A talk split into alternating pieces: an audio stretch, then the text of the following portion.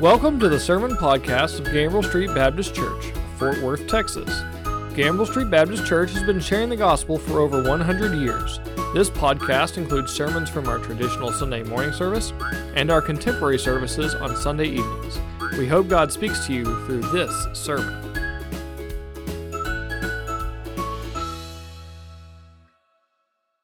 In 1984, they built his house.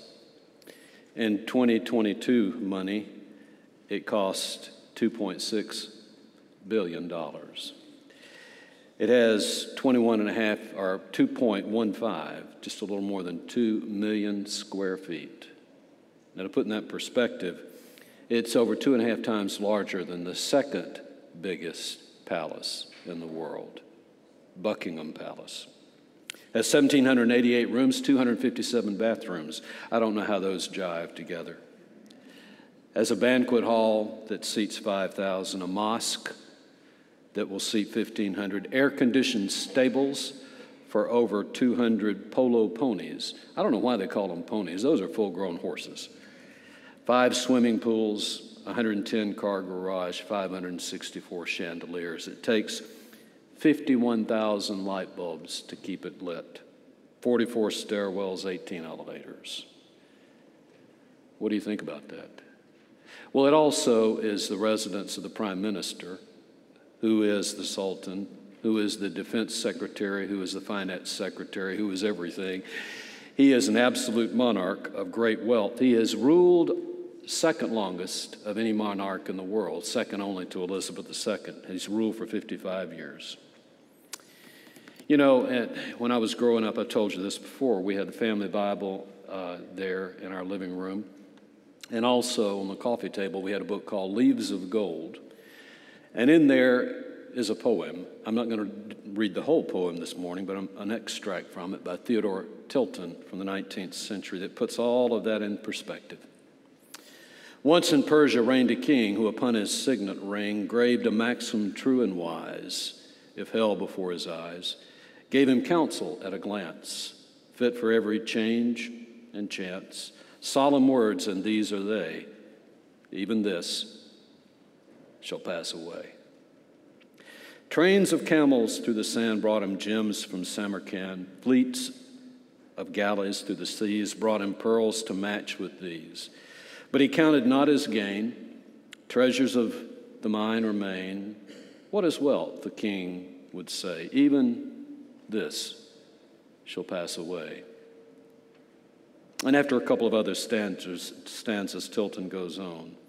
Towering in the public square, 20 cubits in the air, rose a statue carved in stone.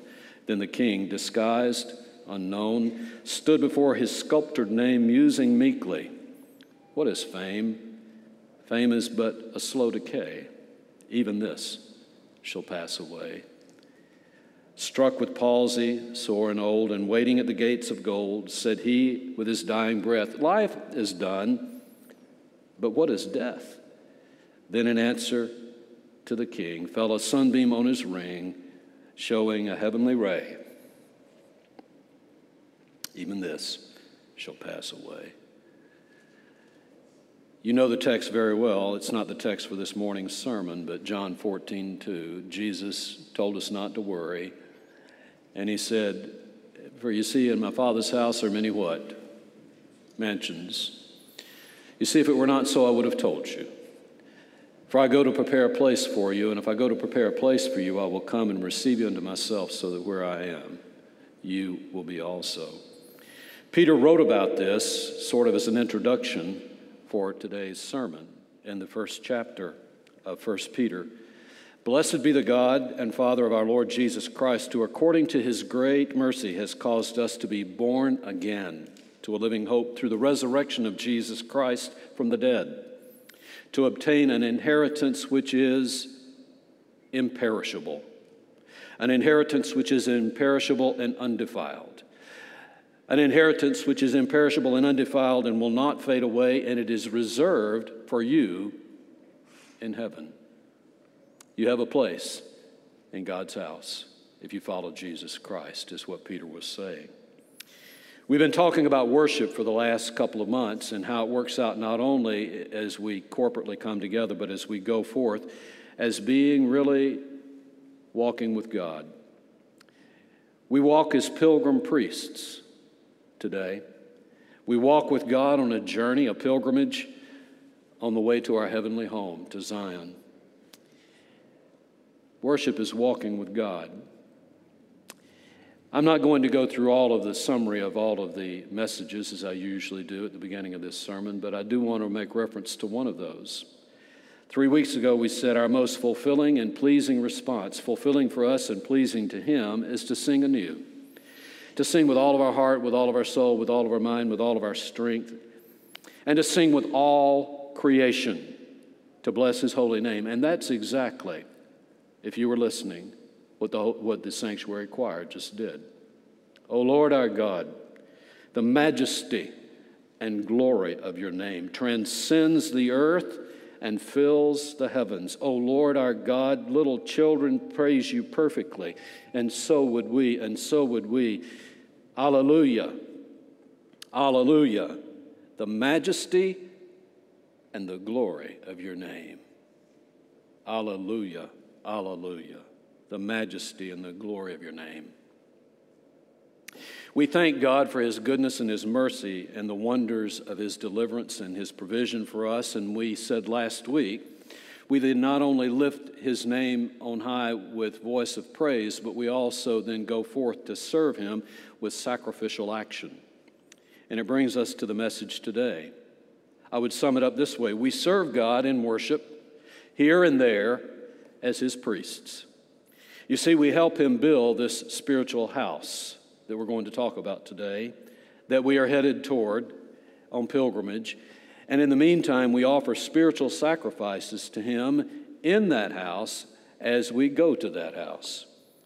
Would you stand with me for a brief reading of God's word this morning from 1 Peter 2, verses 4 and 5? And coming to him as to a living stone which has been rejected by men, but is choice and precious in the sight of God. You also, as living stones, are being built up as a spiritual house for a holy priesthood to offer up spiritual sacrifices acceptable to God through Jesus Christ. May God bless the reading of His word. Let's be seated. You know, the context of this is in 1 Peter, by the middle of the first century, the church had experienced opposition first from the Jews and then by Gentiles.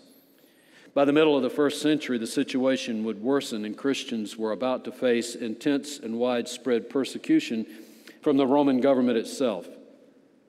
And in this letter, Peter encourages Christians facing those trials in the future to draw strength from their heritage of salvation, that imperishable inheritance they have, to live holy and worthy examples following Christ, submitting to Him, and to stand firm with Christ in His suffering as they suffer and as they minister and witness to others.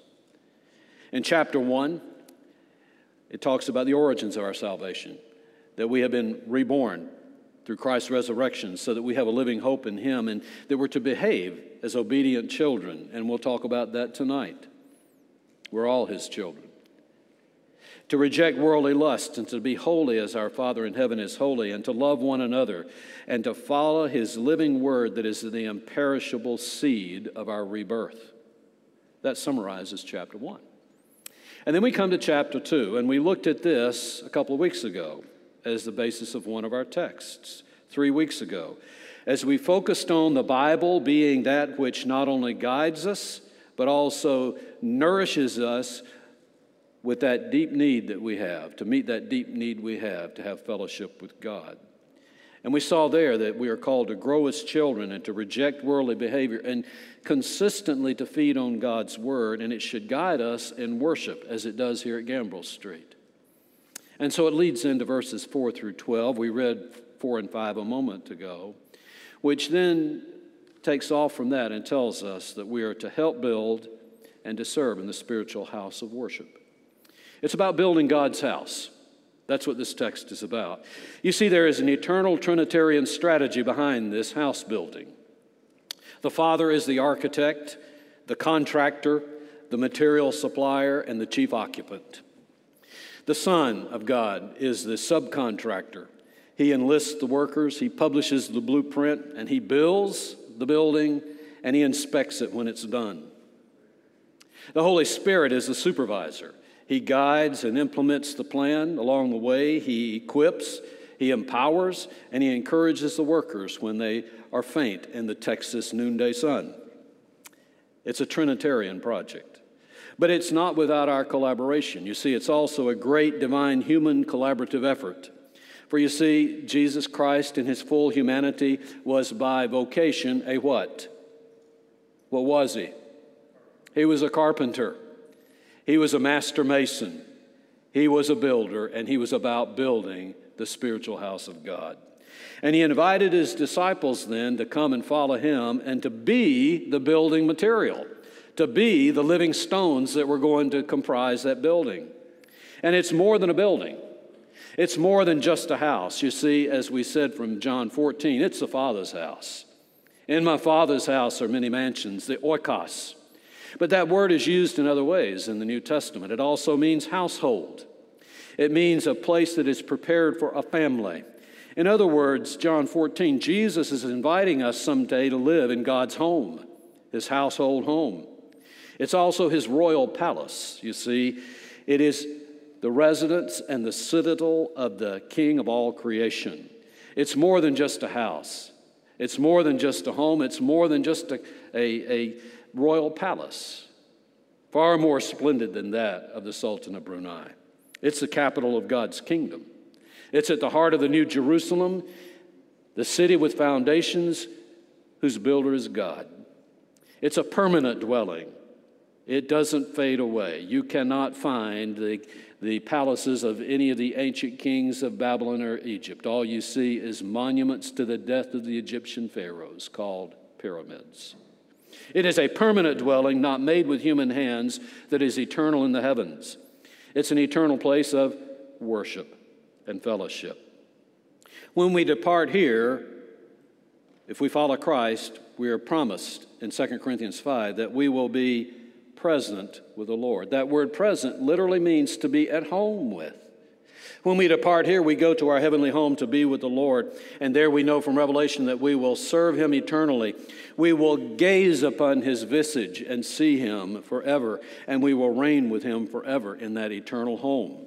It's that house about which we are speaking today. And that building is in progress. You see, it's not just there, it's also here. It's not just someday, it is now. It's under construction. The foundation has already been laid in Jesus Christ, and there is no other foundation that is suitable, Paul tells the Corinthians. And God gives us the privilege of inviting us to participate in building his house. Wow.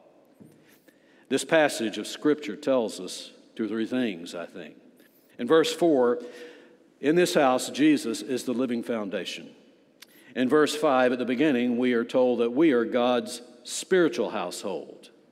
And then at the end of that verse, we are told that we will serve God in worship through spiritual sacrifice. Verse 4 is explained a little bit more by verses 6 through 8, which we did not read. And there's verse 5, there's a commentary on it in verses 9 through 10, and there's a little bit more in verses 11 and 12. So, altogether, this block goes from verse 4 through 12. Let's talk about those three points. First of all, Jesus is the living foundation. And coming to him as a living stone, which has been rejected by men, but is choice and is precious in the sight of God. You see, coming to him is continuous. It, it comes out of verses 1 through 3. We have been feeding on the Word of God as babes. We're told to continue feeding and as we come to Him, we continue to do that. We continue to feed on the Word of God as we come to Him because we know this. It says, we come to Him as to a living stone. That as to suggests there's something that we anticipate. When we come to the Word of God, we're going to learn something more about who God is each time we come to it. You know, today, as I preach, you're going to hear many, many things that you've heard before. How many of you have read this text multiple times? And yet we're called to come back, continuously come back and feed on the Word of God because 98% of the things I say to you, you may have heard before. but the 2% is what counts for growth, maybe. And there are many who listen today, perhaps online, who have not read this text. And so we continue to come to the Word of God to proclaim it so that they might hear the Word of God anew. But there's a new discovery that we find in this text. He reveals something more about himself then as he goes into verse number four, which maybe the followers of Christ did not know when Peter wrote this letter. There's a fuller discovery. Oh, they knew that he was living, but they did not know that he was a living stone. They knew that he originated life. In him was life, and that light, that light was the life of men. They knew that from the prologue of John. His words were living, written on the heart, not on tablets of stone. They knew that perhaps. The disciples had heard him in the temple call people to come and to drink from him because he was the living water. They had heard about his sharing. They, they saw him share the bread in John 6, that he was the bread of life. They knew these things about the living Lord. They knew that he was the life bringer. Peter has said that. You see, you have been born again through the resurrection of Jesus Christ to a living hope. And now they find something new that he is the living cornerstone here, explained in verses 6 through 8. He is that living stone which is rejected by men. Jesus told his disciples this. On four occasions, he predicted that he would be, he would go to Jerusalem, he would die. But on two of those occasions, he uses this language. He says, I will be rejected and I will be abused by the religious rulers. It's explained in this text a little further in verses 7 and 8. You see, he is the rejected cornerstone. Verse coming out of Psalm 118, which we read it right at the beginning of this worship service. Psalm 118, 22 speaks about this cornerstone being rejected. Verse number 8, he is a stumbling block and a rock of offense. A stumbling block to the Jews and an offense and a scandal to the Greek. That comes out of Isaiah, the eighth chapter. You see, those are old passages that they knew well, but they come to it and they read it anew through the lens of what Peter is saying. And he is this living stone that is rejected. In the negative context, then, this cornerstone is a stone of judgment. Jesus had spoken about this already. In the parable of the wicked tenants in Matthew 21, and it found also in Mark and Luke, he then comes to the end of that passage and he quotes then this about the cornerstone. This is the cornerstone, you see, that is rejected. And they look at him and they're offended because they know that he has spoken this about them. You see, what he was saying is, he is the stone by which other stones are tested. He is the choice stone, the one that was selected as a stone of judgment for those who would not believe. There's biblical evidence that he is the chosen stone. John the Baptist. And the version in Matthew and Mark, you see, uh, in, in other versions, it speaks about him being the beloved son.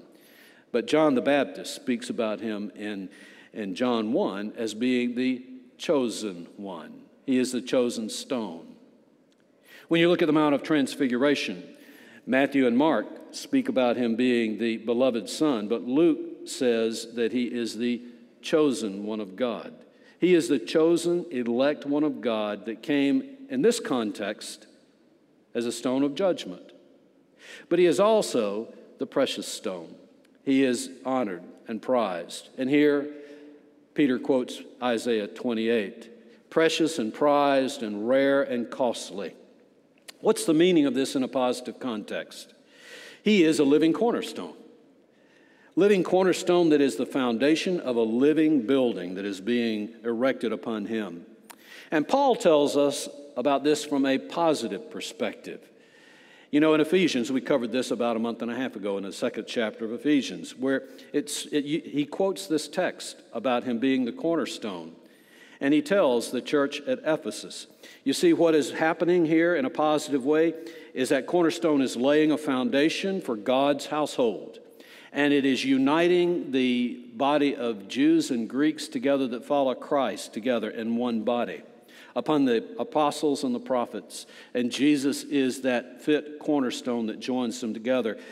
And it is a growing temple of the Lord, a dwelling of God in his spirit. So, in the positive context, it has a negative context, the stone of judgment. In the positive context, it is the foundation upon which the house of God is built, and it has already been laid, so it is in progress. Secondly, from this text, in the beginning of verse number five, we see that we're God's spiritual household. You also, you see, He's the living stone, but you also are living stones, as living stones are being built up as a spiritual house for a holy priesthood. We're, we're living stones. Peter's already said this. You've been made alive again at the beginning of chapter 1. That's why I reviewed that. You've been made alive through the resurrection of Christ to what kind of hope? A living hope. Later in chapter 2, a little bit after this passage, he goes on to say, Though we die to ourselves, we then live, we're living, we live to righteousness. We are like the living stone because we are reformed in his image. We are living stones because we have been predestined, Paul tells the Romans, to be conformed to the image of God's Son. Not only predestined, but he tells the Corinthians that we are in the midst now of a transitional process. That the living stone, he doesn't use that language there, but he is, Christ himself is transforming us into the same image that he has from glory to glory. That means that if he's the living stone, we also are living stones. And he tells the Philippians, he gives this promise someday, when this body is consigned to the soil and it becomes dust, he will then remake the real body. Our humble body will be brought into conformity with his glory. So there are several passages that echo and reinforce this idea that if he is the living stone and we are in his image, we also are living stones. But we're not tablets of stone. We're not inert. We're not brick and mortar. We're not static. It's organic. You see, these are living stones that are growing and building and are inserted into the house. Then he says, he, he says this You also are living stones. What that means is, if we are like him, then we are also what? Going to be the same thing that he was. He was what? Rejected, and he was choice and precious. So you are like Christ, living stones. I am a living stone. And like him, we need to know this when we go out into the world. When he said, As I go to Jerusalem, I will be rejected and abused by the religious leaders, we need to understand, as Jesus warned his disciples, I send you out as sheep among wolves. It is dangerous out there. You're going to be handed over to the courts. You're going to be whipped in the synagogues, he told them. And everyone will hate you because of my name. Well, maybe not everyone hates you. But when you go out there, folks, to proclaim the message of the gospel, there will, people that, there will be people that will resist the message, and there will be people that don't like it. And so you will be rejected when you carry the message of the gospel to a dark and dying world, but so was Jesus. And we need to be prepared for that and to deal with it with grace and love and mercy. We too are choice, we too are precious. Uh, the word choice literally means elect. Yes, there's a doctrine of election, not just in Ephesians, it is here. We are elect. Look at verse number nine. We're a, what kind of race does it say? What kind of race does it say in verse number nine? We are a chosen race. We are an elect race. We're chosen to worship Him in that passage. It follows that we are to proclaim His excellencies. The excellencies of the one that called us out of darkness into His marvelous light. We're chosen to do that. We're chosen in that passage that follows to be the people of God, chosen before the foundation of the world to be objects of His mercy. And we are chosen in Christ, Ephesians tells us. We have been predestined to be chosen. When it talks about election, I believe it means this. My belief is that Jesus Christ is the elect of God. And because He has redeemed us and He offers us salvation, if we believe in Him, we are elect in Him.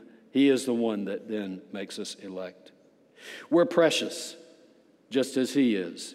You see, we have been purchased by what? The precious blood of Jesus Christ. Peter has already said that in chapter 1.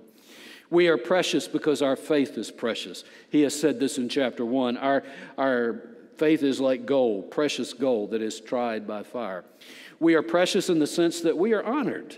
He has privileged us. In this passage, in verse number six, he speaks about honored in the sense of not being put to shame. You see, those of you who believe in him, those of us who believe in him say, You will not be disappointed. That's another way of saying you will not be put to shame. You will be honored. And he then concludes this by saying, That precious value, you see, the preciousness of the value of Christ's sacrifice is for those of you who believe. So you see, we're also living stones like he is, who will be rejected, but also precious and chosen and we're being built up. The word here means to erect or maybe even refurbish a building or a house. And I see two or three aspects to this word in this, in this uh, verse number five. A little bit later in verse number five, he talks about the nature of the spiritual house. And then he talks about the role of the residents in the spiritual house. And then he talks about the purpose of those that live in the spiritual house. So let's talk about that. This house, the nature of it, he says, is spiritual. You see, he says we're being built up as a spiritual house. Now that's important, as. He doesn't say you're being built into a spiritual house. That would suggest that, okay, we're a physical house now, but gradually someday we're going to become and be built into a spiritual house. No. That's already begun. Right now, if you're a Christ follower, you are being built as a spiritual house. You already are a spiritual house. Now, what he's talking about is the building up of that spiritual house, the growth of that spiritual house, the transformation of that spiritual house. But you're already, and so am I, spiritual houses of God. What does that mean? Well, you know what it means. He told the Corinthians two, on two occasions in the first letter each person, each of you who is a follower of Christ, is a temple of God. You're the temple of the Holy Spirit. That's spiritual, friends. And here he, he says, he, he says it, it is more than just individual. It is a community that comes together to build a house. So if you are the temple of God, if you are the temple of the Holy Spirit, and you come together as living stones, then it comprises the building, which is a spiritual house of God. And it's more than a house, it's more than even a household. It's God's family, as we said a moment ago. You know, when uh, Jesus' family came to him and they were standing outside and he had his disciples at his feet and they said, Your, your mother and your brothers are out there. He didn't go out and run and greet them. Oh, he loved them. It was his family. But what did he say? He said, I tell you the truth. Those who obey the Father, those who obey my Father's will, they are my family. They are my brother and my sister and my mother. So you, spoke, you see, he spoke about this house as being a family thing. It is a community of faith. It's more than just a household. He said, Whoever obeys my Father is family. You know what that says is it's a household that's united in faith. Paul says this in Ephesians, the second chapter. It's a household of God. In Galatians, he says it's a household of faith. It's a family of faith. Now, have you heard that before? Where have you heard that before? Our pastor emeritus often, when he speaks about this body of Christ, will speak about coming and joining the what? Family of faith. That's the point of reference. That's the touchstone. You see, here on earth, that family of faith is the church. Here on earth, it is the inaugurated kingdom of God. I believe in that form of inaugurated eschatology. I will say that much about eschatology. I think it's begun, but it's not finished. And he tells Timothy very much the same thing. He says this I write so that you will know how one ought to conduct himself in the household of God, which is the church of the living God, the pillar and support of truth. There are two implications of this, friends, I think. The first is that the church is full of life. We're living stones, and the church is full of life. It's not just a building, this isn't the church. It is the sanctuary into which we come to worship, yes. It's more than just a building. It's more than just an organization. During the week, we have staff that, that, quote, run the business of the church, organization, administration. That's very important. It's a logistical base to which we come and then we go out to minister. All of that's important, but the church is more than a logistical base and an administrative unit. It is a living organism. Paul says this in 1 Corinthians 12. And we all bring gifts into that church and every one of those gifts is important in the living body of Jesus Christ. A second thing that this says is that the kingdom itself is relational. The kingdom is about the relationship of living souls one to another. Look at verses 9 and 10. The language is relational. We are a chosen what? Race. We're a royal priesthood. Those are relational terms. It is a holy nation. We are the people of God. It is a spiritual household. Peter said at the beginning of chapter 1, we have been sanctified by the work of the Holy Spirit. It's spiritual in its essence. 1 Corinthians 2 says this natural man only stun, understands natural things, but you're spiritual. You understand the spiritual things of God because you have the mind of Christ. It is spiritual and it's not carnal. Ultimately, what this means is that we have a spiritual destination to which we're going. Uh, you know, that sounds ephemeral. It sounds almost ghostly. It sounds almost like it doesn't exist. I'll remind you that Jesus said, I go to prepare a what? Place for you. It is a place, it is a spiritual place, it is a spiritual condition, but it has substance to it. It has locality, it has substance, it is identifiable, and is unimaginable. Spiritual is not less than physical, it is far beyond it. Wow. We're going to be in the presence of Almighty God, who is Spirit. We have a heavenly destination, and we are in the process of helping build that as a holy priesthood. And that brings us then to the role. The nature is a spiritual living church. The role is, he says, four. This four means it introduces a phrase that's subordinate to being a spiritual church. In other words, what is the purpose of the house? What's the purpose of the household? It is to, to habitate, it is then to be the place of residence for those that follow God, the holy priesthood. And it is not to be built into a holy priesthood. We already are. Same principle applies. We already are a royal priesthood. We are growing in that aspect. This parallels the phrase found in verse number nine. We are a royal priesthood and a holy nation. And you put those together, and it is a holy priesthood. This word priesthood is unique. You know, when you do Bible study and when you preach, sometimes we, I do, I get carried away when I find something that's unique or new and I feel like it's really important to say this. You know, this is the only place this is found in the New Testament. You know what I'm talking about. Does that ever happen to you? You find out this really interesting fact. But a lot of times, you know, it's just interesting. It's all it is. But this is interesting and it is meaningful. This word is used only here in the New Testament. And the only place that it is paralleled in Hebrew, and it's a two word phrase in Hebrew to parallel then the royal priesthood, is found in Exodus, the 19th chapter. That's significant. It's not just interesting. What that says is, in the Old Testament in Exodus 19, when it speaks about you are then a kingdom of priests, that parallels over here then the royal priesthood. In other words, we have become the covenant people of God. Israel was God's old covenant people. And Jews today can be part of the new covenant as well. And our prayer is that they would. But the church today, the followers of Christ today that comprise the household of God, are the new covenant people of God. Holy in nature, we are priests, sanctified by the Lord, forever cleansed, sanctified unto the Lord, set apart for his service sanctified like the Lord because you're being transformed in character to be like Christ, and sanctified in the world, but not of the world, to be holy examples. It's collective and it's individual. We gather together on worship collect- to worship here, to praise God, to lift up His name, to pray, to read the scripture, to sing in unison or sometimes in parts.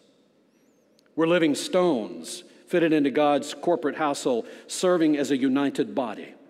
And then you know what happens. We go from this logistical base and we go forth to do the same thing, to follow Jesus. Now, follow me here. He's the living stone. We go forth then to be what? Living stones. And what do we do as living stones? We go and integrate ourselves into other organizations, other structures, maybe a broader family, at work, at school, wherever you are, you are a living stone that plugs into that organization, living the life of Christ, and the organism grows and influences as well in your service of worship from Romans 12. Then finally, we serve God through spiritual sacrifice. Verse 5b. To offer up spiritual sacrifices acceptable to God through Jesus Christ. You see, this is our purpose as priests to offer up spiritual sacrifices. Spiritual sacrifices, they're spiritual because they're prompted and empowered by the Holy Spirit. They're spiritual because we are divinely inspired and we aspire through a pure conscience to do His will. And it is spiritual because it's not carnal. We reject the lusts of this world, which He says at the beginning of chapter 2. It is a sacrifice. A sacrifice is something that surrenders something that is valuable and precious to God. An offering totally dedicated to Him, and the most, the purest and ultimate form of sacrifice is life itself. That's why the word in Hebrew, sacrifice, literally means to kill. In other words, when we present ourselves to Christ, we die to self and we give Him ourselves. He gives a couple of examples here as we come near to the end in verses 9 through 12, uh, 9 and 12. Some examples of spiritual sacrifice. The first of those is praise, proclaiming the excellencies of Him who called you out of His darkness into His marvelous light. This is a primary priestly function. And we, and we do that mostly in corporate worship. We come together and we sing praises. We did it collectively this morning. Praise my soul, the King of heaven. To his feet your tribute bring, ransomed, healed, restored, forgiven. Evermore his praises sing, Alleluia, Alleluia. We sang that this morning. Praise the everlasting King. They're sacrifices of praise. We're told in Hebrews 16, Hebrews 16. It doesn't just happen here. We offer sacrifices of praise wherever we go. As we walk with Him, we worship by lifting up sacrifices of praise. The author of Hebrews puts it this way Through Him, that is Jesus, let us continually, not just once a week, not just twice a week on Sunday, not just three times a week on Sunday morning, Sunday evening, and Wednesday, continually offer up a sacrifice of praise to God. That is the fruit of our lips that give thanks to his name. As we go forth, we worship him, singing anew, singing a new song, but singing it again and again. A second example of this sacrifice is conduct. Verse 12 says, Keep your behavior excellent among the Gentiles, so that in the thing in which they slander you as evildoers, they may also, because of your good deeds, as they observe them, glorify God in the day of visitation. Our conduct brings praise to God, praiseworthy behavior. He doesn't want countless animal sacrifices in the Old Testament. In the New Testament, he doesn't want endless liturgy and legalistic works. These people honor me with their lips, but their hearts are far from me. He wants us genuinely to walk with him. As we worship him here, and as we go forth there to love mercy, to do justice, and to walk humbly with our God, and to do it in an acceptable way through Jesus Christ. Last point What is it, this worship that we do, that is acceptable through Jesus Christ? What does that mean? Well, the basis of any sacrifice that we make must be founded upon the sacrifice of Jesus Christ. You see, anything that we do, anything that we say, anything that we offer Him, if it is not predicated upon the basis of, if it is not based on the sacrifice that Jesus Christ made, it is meaningless. You see, He made the one time sacrifice that enables us to enter into the holy place. The only reason that we can come in good conscience and worship Him collectively here and enter into this holy place is because of His shed blood. Any other offering that does not take that into account is blasphemous. It is unacceptable in the sight of God. They are mere works that have no credibility. So it must be, our sacrifices must be based on the sacrifice of Christ. It must be done in an attitude of sincere heart and pure conscience and full assurance of faith, the author, author of Hebrews says. In other words, when we worship God, we don't do like the pagans God, I'll do this for you if you do this for me. No, we do it because we love Him and we want to please Him. Acceptable sacrifices are sanctified by the Holy Spirit to advance the gospel. Did you notice in the reading that Olga read this morning from Romans 15? Paul was, what was Paul? He was a rabbi. What else was he? In the, in the new covenant, he was, a, he was an apostle, a missionary. Sure. How does he describe himself here? Were you, were you listening? You, you probably were listening, but you know, it kind of slips by us. He says this The grace that was given me from God to be a minister, okay, a servant of Christ Jesus to the Gentiles, ministering as a priest, the gospel of God. You see, he too was a part of the priesthood of the believers, so that my offering of the Gentiles may become acceptable sanctified by the Holy Spirit. Therefore, in Christ Jesus, I have found re- no, I have only found in Him reason for boasting in the things pertaining to God. Paul himself was a priest that strived in every act of sacrifice to be acceptable and pleasing to God through the sanctification of the Holy Spirit. What is acceptable to God? Our purpose must be to serve Him and to worship Him. The author of Hebrews goes on to say, and do not neglect doing good and sharing, for with such sacrifices God is pleased to help others. And then finally, what is acceptable to God? What, does, what really pleases Him? You know, when we offer our sacrifices, we must be completely dependent on Him His power, His words, His guidance, His approval. You know, it's not the volume, it's not the passion, it's not the excitement, although sometimes we're louder and sometimes softer. Sometimes we're more passionate, sometimes not. But those aren't the things that count. It is that we identify with Christ in order to glorify the Father.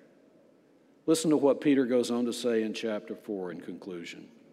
Whoever speaks is to do so as one who is speaking the utterances of God. When we worship, are they the utterances of God that are coming out of us? Whoever serves is to do so as one who is serving by the strength which God supplies. Are we doing it in God's strength and power? Are we doing it in our own power? So that in all things God may be glorified through Jesus Christ, to whom belongs the glory and dominion forever and ever. As we minister as priests in God's house and as we go forward to minister wherever we are as living stones, true worship is living spiritual sacrifice that totally, completely relies on God. His inspiration, His power, His words, His direction, and His approval. In Christ alone, my hope is found. He is my light, my strength, my song. This cornerstone, the solid ground, firm through the fiercest drought and storm. What heights of love, what depths of peace, when fears are still, when strivings cease, my comforter, my all in all. Here in the love of Christ I stand. In Christ alone, we serve the living God and we please Him only in Christ alone. Let's pray.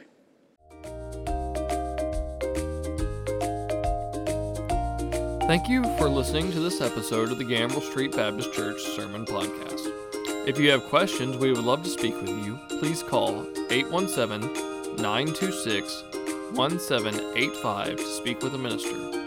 If you live in or will be traveling to the Fort Worth area, we would love to have you visit.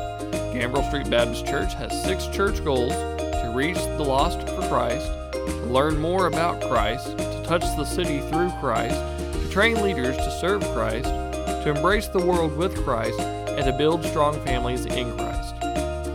Please join us for our next episode.